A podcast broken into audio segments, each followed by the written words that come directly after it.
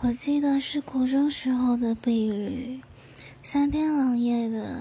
第一天，我们住在一家青年旅馆，镜子正对着床头。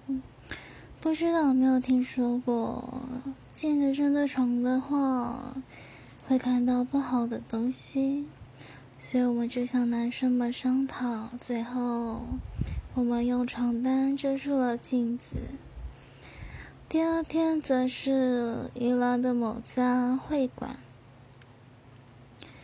嗯，在我半梦半醒的时候，发现有人在走动，可是我的同事们都在外面的房间呀，那走动的是谁呢？